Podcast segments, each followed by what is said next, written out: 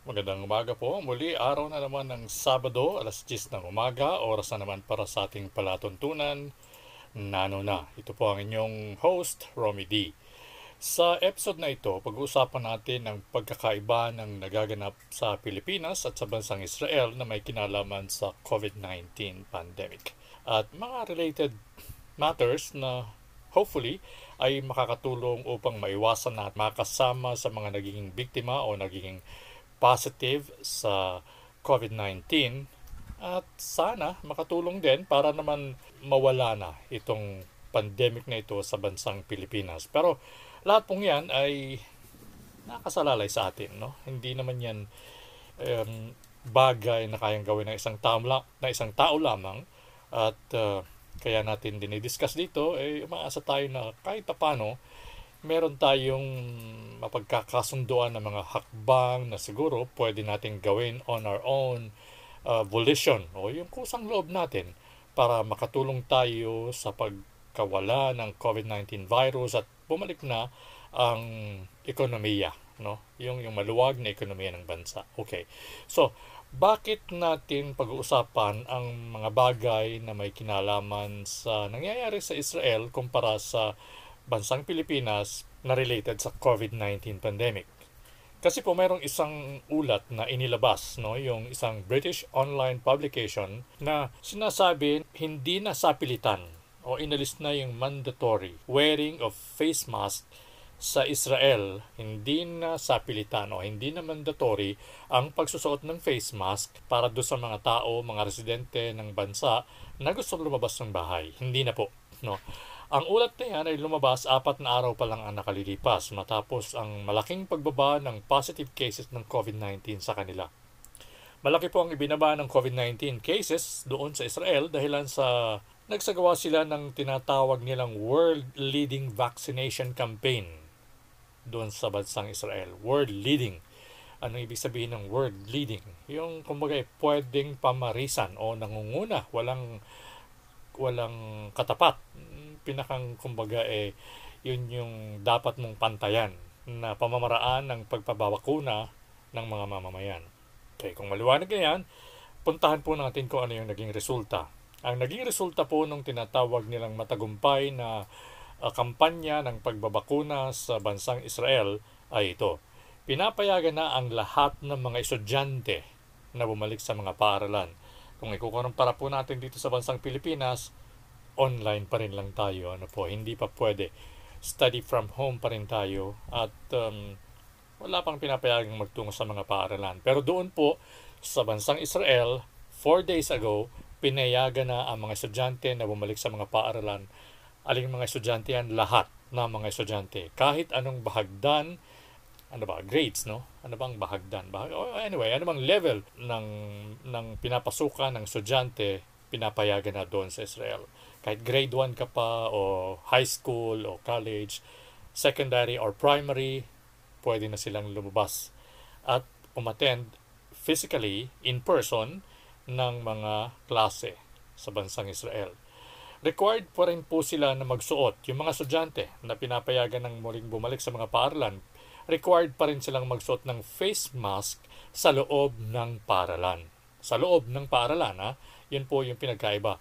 Pero pinapayagan po silang alisin ng face mask kung ang kanilang subject ay yung physical education. O magsasagawa sila ng mga pag-ehersisyo at uh, gagawin sa labas ng silid-aralan o halimbawa, hindi sa loob ng gym, kundi sa mismong sa field, no? Kung sila po ay kakain, pwede na rin nilang tanggalin yung kanilang face mask at kung wala silang klase at sila ay nasa labas ng mga gusali, pwede rin nilang alisin yung kanilang face mask. Pero kung papasok sila muli sa mga silid-aralan o sa building, kinakailangan nakasuot sila ng face mask. Okay. Ang niluluwagan po, ang pinapayagan na pag-aalis ng face mask ay sa outdoors, sa mga lahat na tutunguhin nila na nasa labas ng mga gusali. Yan.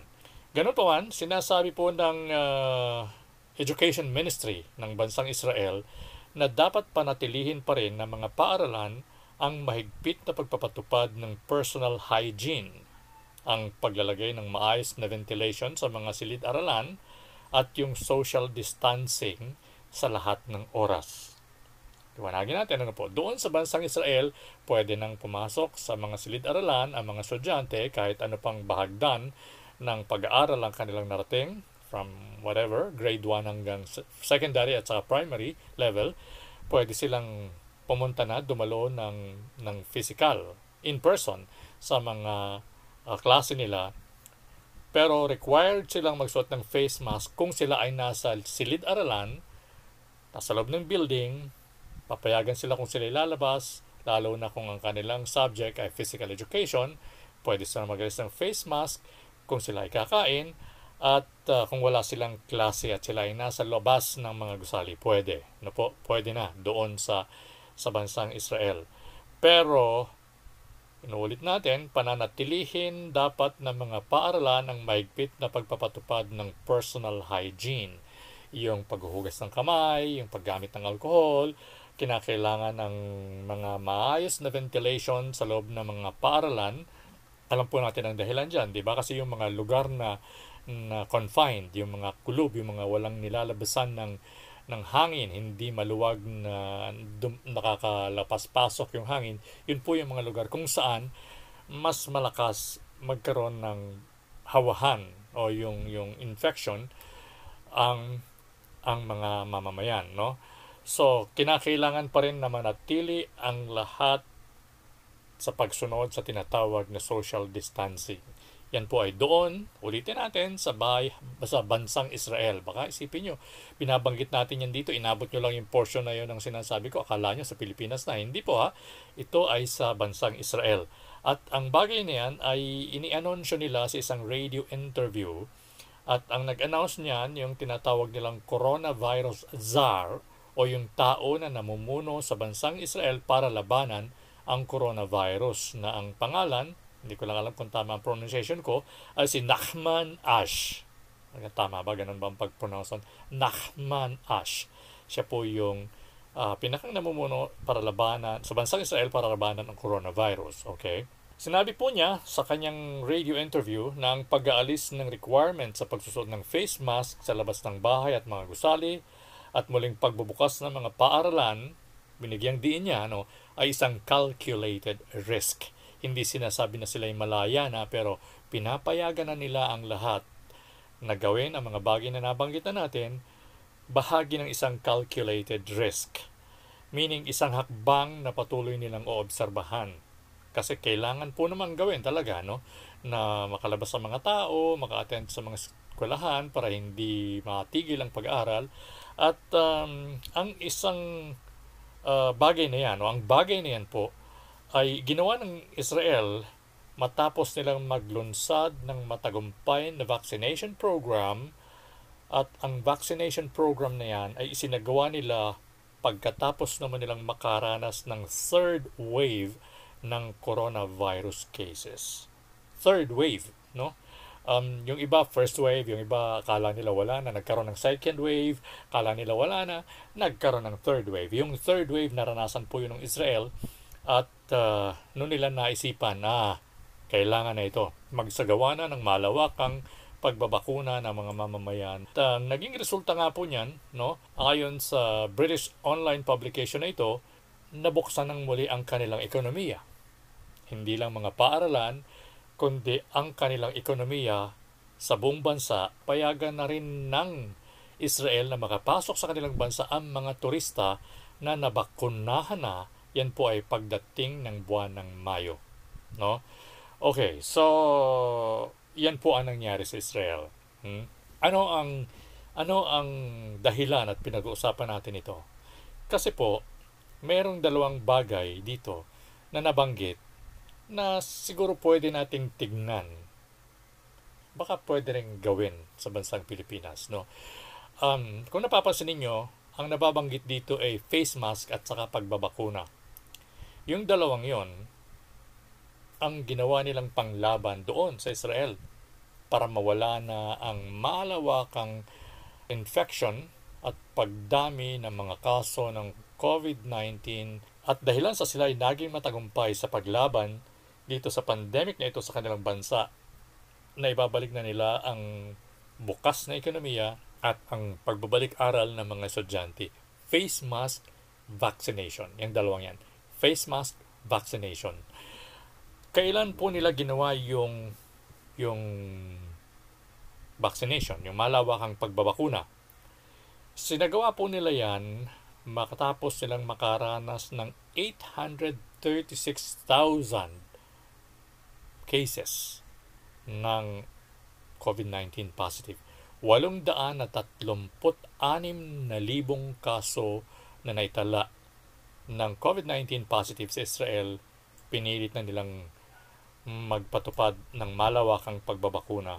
At last year, no, bago pa nila na narating yung, yung bilang na yon, eh ginawa na rin nilang mandatory ang paggamit ng face mask.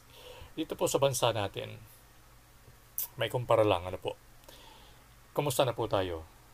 Doon po sa Israel, ito ang dahilan actually kung bakit natin ito binabanggit. Dahil gusto natin makita ang karanasan ng ibang bansa dahil baka makinabang tayo sa kanilang karanasan. Sa kanila, nagkaroon ng mandatory wearing of face mask, nagkaroon ng malawakang vaccination campaign, matagumpay, ika nga leading, world leading ang ginawa nilang vaccination campaign at ang resulta, nabuksan na ekonomiya, nakabalik sa paaralan ng mga estudyante at pagdating ng pagpasok ng buwan ng Mayo, tatanggap na sila ng mga turista na makapagpapatunay na yung mga turistang yon ay natang, nakatanggap na rin o nabakunahan na rin. No? At least naka second dose na ng vaccines. Yun po yung nangyayari sa kanila. 836,000 ang cases nila noon na maisipan nilang uh, dapat ganito nang gawin. No? Well, actually, hindi naman siguro saktong yun yung, yung number, pero yan yung naging bilang ng kanilang mga positive cases bago nila muling nabuksan ang ekonomiya at uh, napabalik sa paaralan personally ang mga bata na nagsisipag-aral. Um, sa Israel po yan, inuulit natin, ano po, sa Israel. Sa Pilipinas, meron na po tayo as of yesterday, kasi nakikita ko rito sa harapan natin sa isang bukas na online publication, na as of yesterday, meron ng 962,000 cases ang bansang Pilipinas. 962,000. Yun pong Israel, 836,000. Mas mababa ng ilan. Uh, magkukwenta ba tayo rito? Subukan nga natin gumamit ng abacus. ng calculator, ano ha? 962,000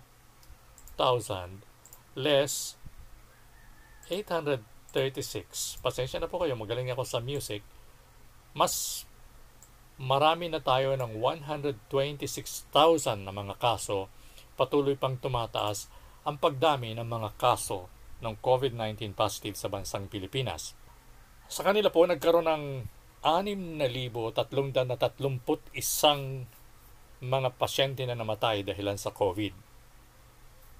Sa atin po, as of yesterday, mahigit labing anim na libong katao na ang namamatay dahilan sa COVID. Comparison lang, ano po. So, mas mahigit tayo ng sampung libo na mga namatay na dahilan sa COVID. Sa kanila, napababa nila, nagkaroon ng mandatory, naging matagumpay sila, we are presuming na sinunod ng mga mamamayan yung ipinatutupad ng kanilang pamahalaan para maging matagumpay yung kanilang kampanya laban sa COVID-19. 19. Sa bansang Pilipinas, patuloy pa pong tumataas ang pagdami ng mga kaso ng um, COVID-19 at ang namatay sa atin ay mas maraming dihamak. Mahigit 10,000 na mas marami kaysa sa namatay sa Israel pero patuloy pa rin tumataas ang pagdami ng mga kaso ng COVID positive sa bansang Pilipinas. Ano kaya po ang dahilan? Hindi kaya po alam natin ang dahilan. Well, sana naman alam natin. Ano po? Okay. So, um, maraming mga kaso, siguro kahapon or ngayon, araw na to, mababalitaan ninyo yung mga nangyari. Maging doon sa mga uh, reporter ng mga sikat na na nahimpilan no ng radyo, telebisyon na naging biktima na rin ng COVID-19. Kayo na po ang bahalang humusga kung ano ang nangyari sa kanila kung ano ang dapat ninyong gawin. Ang sa atin lang, ibina, inilalapit po natin sa mga mamamayan sa pamamagitan ng palatuntunan ito ng nanuna, yung mga nagaganap para tayo na mismo on our own ang makaisip ng pamamaraan kung paano nating lulutasin ang problema na to. Kasi naniniwala po ang palatuntunan ito ang nanuna dito sa 91.9 megahertz or 91.9 FM na meron naman tayong likas na katalinuhan no? para ma- mapagtanto, ma-realize kung ano yung mga dapat natin gawin.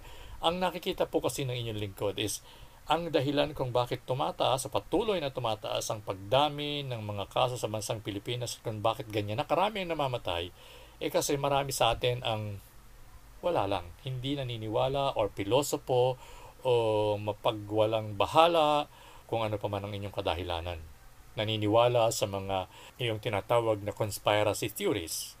Yung pong bagay na yan, yung tungkol sa mga conspiracy theories na yan, pagtutuunan natin yan, paglalaanan natin yan ng panahon upang madiscuss. Pero at this point, nais lang po muna nating bigyan dan itong nangyayari na ito dito sa sa Israel at in comparison with what is happening in the Philippines. No?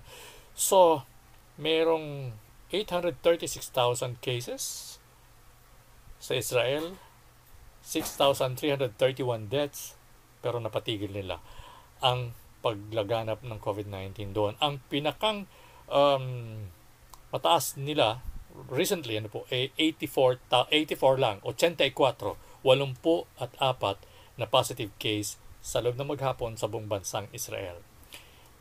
Iyon yung nag-positive pagkatapos nilang maging matagumpay sa sa pagbabakuna at yung pagbabakuna na yan eh patuloy pa po nilang isinasagawa kasi yung yung kanilang uh, success story as of the moment pa sa vaccination parang umaabot pa lang ng nasa uh, 51 or 53% na nababakunahan. Pero dun pa lang ah, sa mahigit kalahati pa lang, sabihin na natin na 53 na. Huwag na nating sabihin 51, no? O, sabihin na natin 51 o kung ano man, bahala kayo. Percent of the entire population, eto na, pwede na silang magluwag sa bansang Pilipinas, parang marami pang hindi kumbinsido na dapat magpabakuna. Bahala po kayo.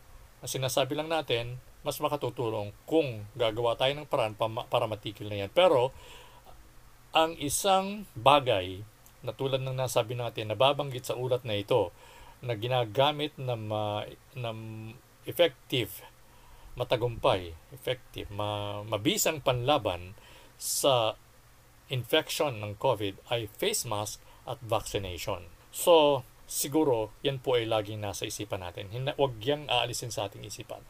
Okay, so kung ganyan ang kasalukuyang nangyayari sa Israel, ano ang nangyayari sa Pilipinas? Well, masalam po ninyo yan. O siguro, sa inyong mga lugar, nung una, walang nagpa-positive dyan. Ngayon, 99 na. No? Parang nagiging ano yata, no? Parang, ewan ko. well, napapag-usapan lang. And we, we, we would like to discuss it because we would like people to realize kung ano po yung kanilang marapat na gawin para maiwasan ang bagay na ito. Bueno, balikan po natin ang patuloy nating pagtalakay sa mga bagay na tulad ng mga nangyayari sa Israel, makaraan po lamang ang Ilang paalala. Balik po tayo sa ating palatuntunan dito sa Nano na sa 91.9 FM, radyo natin Sorsogon. At uh, bago natin ituloy yung ating pagtalakay ngayong araw na ito sa topic na may kinalaman sa nagaganap sa Israel at sa bansang Pilipinas, uh, nais lang po nating idagdag, no, uh, nais lang nating banggitin na yung ating mga discussion, ang ating mga discussion dito sa palatuntunan na ito, nano na, um, ay mapapakinggan na rin sa podcast, sa Spotify, at iba pang mga podcast na kung saan kayo mayroong mm, subscription, kung sakali mang meron kayong subscription, pero kung wala man kayong subscription, at gusto nyo pa rin mapakinggan, kunyari, katulad nitong nakaraang Sabado, walang kuryente sa Sorsogon, ayon sa ating mga kasamaan dyan, um, naglagay pa rin po tayo ng episode na isa na dumatalakay pa rin sa mga bagay na may kinalaman sa pag-iwas sa COVID-19 virus doon sa podcast. Ang podcast, um, pwede po ninyong hanapin, yung pangalan pa rin ng Nano na. No? Uh, i-search nyo lang sa Spotify, makikita nyo yan dyan, sa, sa ilan pang mga, sa Anchor, at uh, siguro, ano pa ba yung iba niyan? Ah, sabihin nga natin kung alin pa yung iba para para saglit lang hinahanap ko po no?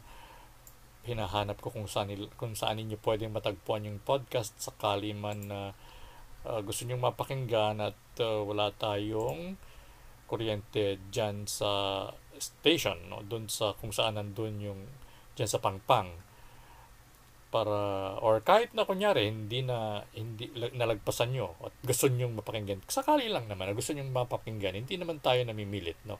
Uh, sakaling gusto niyo mapakinggan pagkatapos eh hindi kayo nagkaroon ng chance na uh, maka-tune in sa 91.9 FM sa radyo natin Sorsogon um, nakalipas yung araw ng Sabado, nakalipas yung oras kung saan parati nating sinasayang papawid ang palatuntunan na ito, anytime pwede niyong puntahan itong mga pinag-uusapan natin. Ito po ay available sa Anchor, no? pwede rin sa Google Podcasts, pwede rin doon sa tinatawag nilang Pocket Casts, sa Radio Public na isa ring podcast. Nandun yung, yung ating isa ring uh, site no? kung saan ninyo matatagpuan itong mga pinag-uusapan natin dito at syempre doon sa una nating binangit kanina Spotify.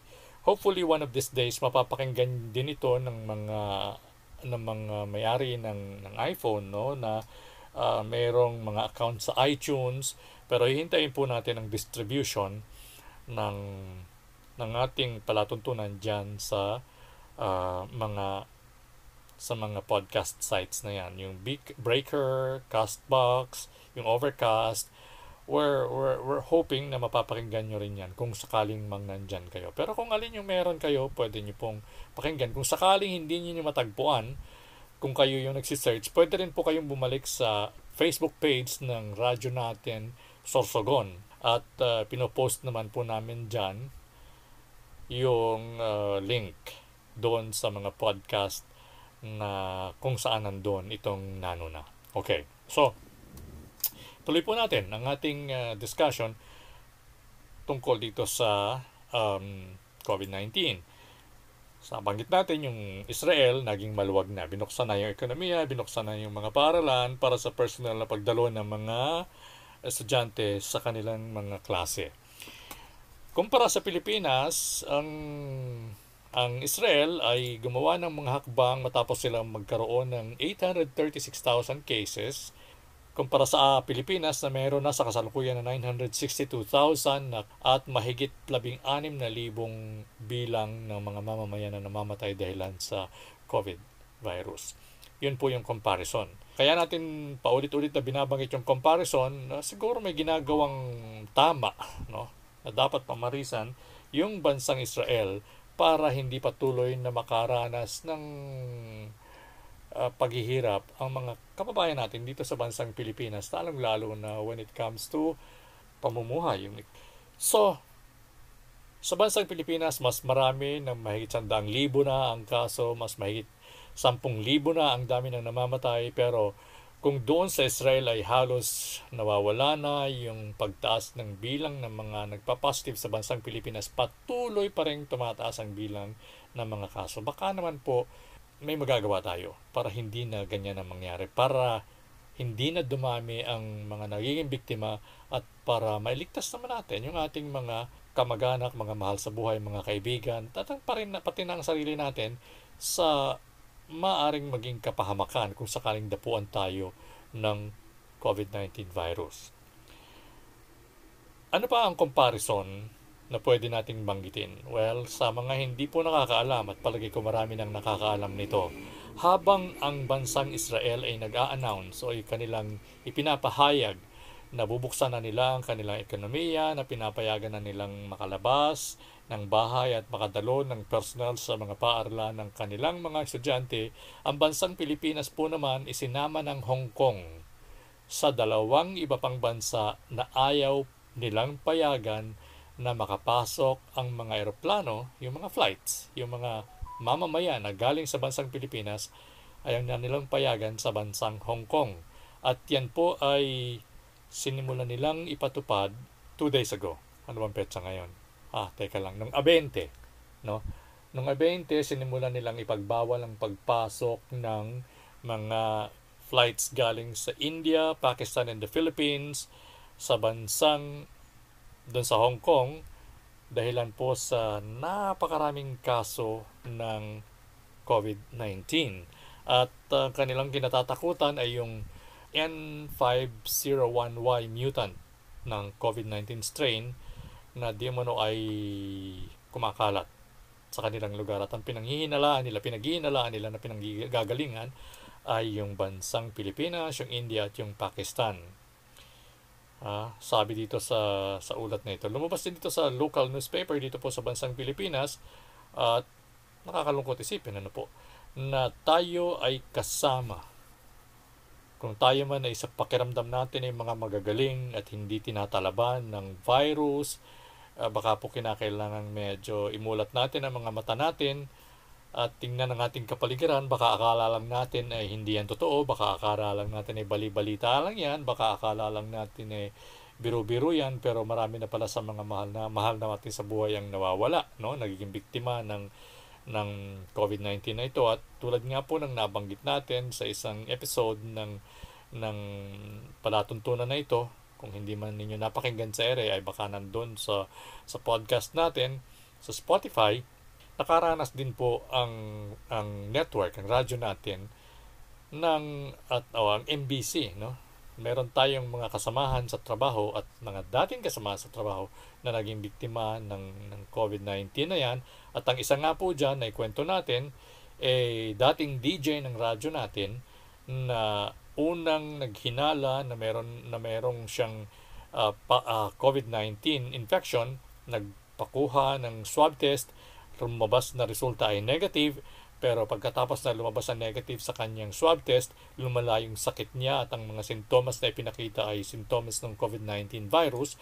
Na hospital siya, lumala pa rin siya habang nasa hospital at dahilan sa yun nga, eh, dapat na ma-pinpoint, ma-determine kung ano yung kanyang nararanasan, eh, kinuhaan ulit siya ng panibagong swab test at kahit na lahat ng mga sintomas at mga kadahilanan ng kanyang pagkakasakit ay malaki ang palatandaan na yun ay dala ng COVID-19 virus, paglabas ng kanyang pangalawang swab test, negative pa rin siya. Pero lumabas po yung kanyang pangalawang swab test matapos niyang mamatay dahilan sa COVID. So, malungkot po na kwento yan. Ayaw nating banggitin kung sino yung yung DJ na yon pero dati po siyang DJ ng ng isa sa mga himpilan ng radyo natin at kaya lang natin yan sinasabi eh para naman kanga natin eh uh, mayroong maging basehan ang mga kababayan natin sa kanilang gagawing pag-analisa kung ano ang mga dapat nilang gawin dahilan sa yan po ay isang katotohanan na nangyayari.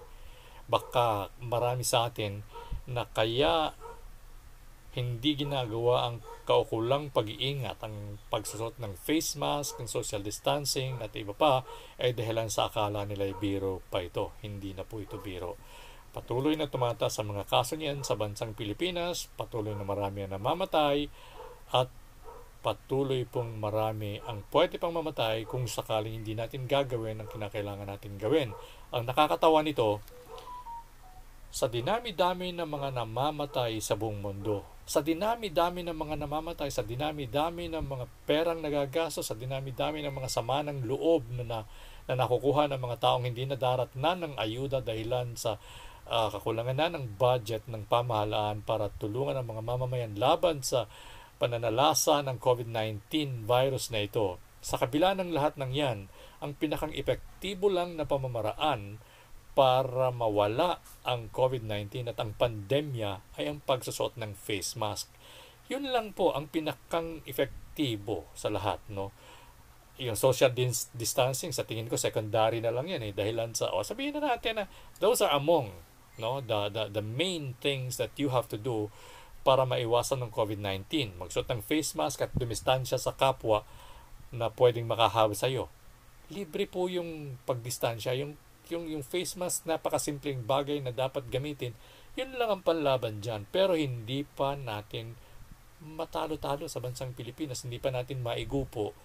Samantalang nagagawa naman sa iba, nagawa na ng Thailand noon, nagawa na ng Vietnam, nagawa na ng Taiwan, nagagawa ng Hong Kong, nagawa na ng Israel, uh, ng New Zealand, ng Australia. Bakit hindi magawa ng bansang Pilipinas? Yung mga bansang binanggit natin, yun po ang mga ginamit nilang panlaban. Wala namang ibang panglaban eh, kundi mahigpitan, paggamit, ng face mask, social distancing at lahat ng mga sinasabi ng mga health organization sa atin, yun din ang sinasabi sa kanila at yun din ang mga bagay na nakatulong sa kanila para mapatigil, mabawasan ang at bumababa ang mga kaso ng COVID-19 cases sa kanilang lugar nagagawa nila. Sa bansang Pilipinas, bakit po hindi natin nagagawa? Dahilan ba sa hindi talaga totoo ang COVID-19? Dahilan ba sa ito ay pakana lamang ng kung sino, uh, baka po kinakailangan ibukas na natin yung mga mata natin. Kahit ano pa ang sabihin nila tungkol sa COVID-19, hindi natin maaalis ang katotohanan na marami na ang namamatay sa Pilipinas dahil dyan. As of yesterday, sa talaan ng Department of Health, mahigit labing anim na libong katao na ang namamatay. As of yesterday, 16,265 individuals died because of COVID-19. No? At ilan sa mga yan kakilala, personal ng inyong lingkod. At least dalawa no? ang pumapasok agad sa isipan natin kapag ka na nababanggit yung mga namamatay dyan sa ganyan. Actually, mas marami. Dahil sa yung iba, eh, hindi natin kaagad nababalitaan. Pero yung mga nababalitaan natin, kilala din natin. Pero mas kilala ko yung dalawang sinasabi ko. Kasi yung mga yun, personal kong nakakausap nung sila ay hindi pa nagiging biktima ng COVID-19. No? So, we really have to take care of ourselves and we really have to do something about it. Hindi naman po napakahirap ng gagawin eh. Kahit ano pang sabihin, kahit pa yan ay biro lang, kahit pa yan ay kung anong sinasabi ng mga kakilala ninyo na naging dahilan para hindi kayo magsuot ng face mask, kinakailangan nyo pong magsuot ng face mask. Yun ang magliligtas sa inyo dito. Kung hindi kayo tamaan yan, well, salamat, no? Pero, kung lahat ng tao ay ganun ang iisipin, well, hindi na po bago yun. Kasi ganyan na ang iniisip ng marami sa mga Pilipino. Kaya ganyan karami ang mga kaso natin ngayon at kung bakit ganyan karami ang namamatay. Sure, unfair siguro yung statement na yan doon sa mga naging uh, biktima na sumusunod naman sa pa, social distancing at pagsusot ng face mask. Pero I'm almost certain na yung mga naging biktima na yon, no? Were caught unawares, one, or second, dahilan sa sila yung nag-aatindi. No? Sila yung, they are the ones taking care of the victims na unang nahawa ng COVID-19 sa anumang kadahilanan.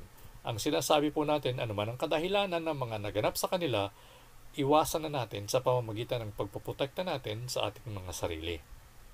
Sa Hong Kong, hindi na po tinatanggap or at least for the, for the next two weeks. Nagsimula po yan noong April 20 For two weeks, hindi magpapapasok ng mga flight o ng mga turistang galing sa bansang Pilipinas ang Hong Kong. Isa tayo sa tatlong bansa. Yung tatlong bansa na yun, kinabibilangan ng India, Pakistan at bansang Pilipinas. Sila po, no, o itong mga bansang ito, kabilang ang bansang Pilipinas, ay kinikilala ng Hong Kong as extremely high risk. Matapos po nilang matagpuan na mayroong mga kaso nung nasabing strain mutant strain ng COVID-19 na nakapasok sa kanila buhat sa bansang Pilipinas, buhat sa India, buhat sa Pakistan. Ang bansang uh, Hong Kong, nagkaroon po sila ng kaso itong lately lang. Tingnan niyo to. Ito na ito yung isa pang bagay na siguro maganda nating matignan. Ito pong Hong Kong nagbibigay sila ng pagigpit na ganyan kasi merong mga 30 bagong reported cases sa kanila. 30. Kumpara po sa 15,000 kaso na nangyayari sa bansang Pilipinas, sabihin na natin, okay, hindi naman nagtagal yung 15,000. Eh, naging 11,000, naging 10,000, naging 9,000. Noon yung naging 7,000 yan, gulat na gulat tayo eh. No? Pero umabot pa yan ng 15,000 cases per day sa bansang Pilipinas ganyan pa rin tayo. Sa kanila, 30 lang. Ha? Naghihigpit na sila.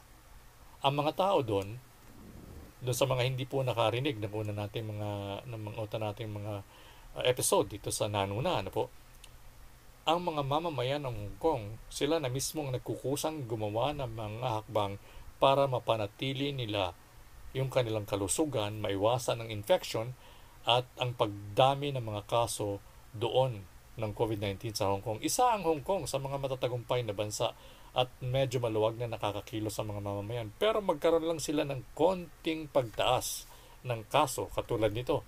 30 new coronavirus cases. 30! Kakahiya naman dun sa 15,000 natin. Ano po? Dun sa 9,000 cases natin. Sila tumutulong gawin. Pero tayo, nagse 7,000, nagna 9,000. Diyan lang sa Sorsogon, 99 cases. Meron pang nagtatawa lang No, niwala kayo. May mga gumaganon pa eh, di ba? Diyan sa Sorsogon mismo. Lab, siyam na po at siyam na kaso ng COVID. Tinatawanan pa rin yung COVID. Pero sa Hong Kong, 30 lang. Ayaw nang papasukin yung mga pinaghinalaang, yung mga eroplano na pinaghinalaang, pinag, ano yun? Yung mga kaso, yung mga bansa, yung mga turista sa mga bansa na pinaghihinalaan nila na pinanggagalingan ng strain ng COVID-19 virus. Baka po naman meron tayong matutunan sa comparison na yan. Yung 30 ng buong ng Hong Kong, ikumpara mo sa 99 ng Sorsogon. 99 sa mismong Hong Kong, 30. Kayo po ang bahalang mag-isip kung paano nyo ikukumpara yung mga bagay na ginagawa nila doon sa mga bagay na dapat gawin sa ating mga lugar. Bueno, magbabalik po tayo mulit. Nano na sa 91.9 FM radyo natin Sorsogon. Magbabalik po tayo. Balik po tayo sa ating palatuntunan dito sa Nano na sa 91.9 MHz sa radyo natin FM. At uh, wala na po wala tayong oras. Pero bago natin uh, tuluyang bigyang wakas ang palatuntunan, bigyang wakas ha. Uh, ngayong araw na ito, pag-isipan po kaya natin ng isang bagay. Totoo kaya na tama ang ginagawa natin? yung, alam mo yun, pagbaliwala sa mga nagaganap, pag-isipan kaya po natin, tama kaya o hindi? Kung tama, bakit patuloy na tumataas ang kaso ng mga na-infect ng COVID-19 virus? Hindi lang sa lalawigan ng Sorsogon na mahigit dalawang daan ang active cases ngayon, halos tatlong daan, 281 yung nakita kong numero, kundi sa buong bansa. Kung tama po ang ginagawa natin ngayon, kung yan lang talaga ang dapat gawin, bakit tumataas at hindi natatapos ang problema natin sa COVID-19 at sa patuloy na pagbaba ng ekonomiya? Ano kaya po kung pag-isipan natin yung other side of it? Ano kaya po kung sundin naman natin yung mga sa tingin natin na hindi gaanong konbinyente na pagsusot na tama ng face mask. Ano kaya po kung subukan natin gawin yon? Ano kaya po kung naisin talaga natin na mawala ang COVID pandemic o COVID-19 pandemic sa bansang Pilipinas at pagkaisahan natin na gawin kung ano ang sinasabi ng mga otoridad. Ano kaya po kung ganun ang gawin natin? Pag-isipan po natin. Bueno, dyan po natin iiwanan ng palatuntunan ito ngayong araw na ito. Thank you very much po sa inyong ginawang pagsubaybay. Ito po ang inyong naging host, Romy D.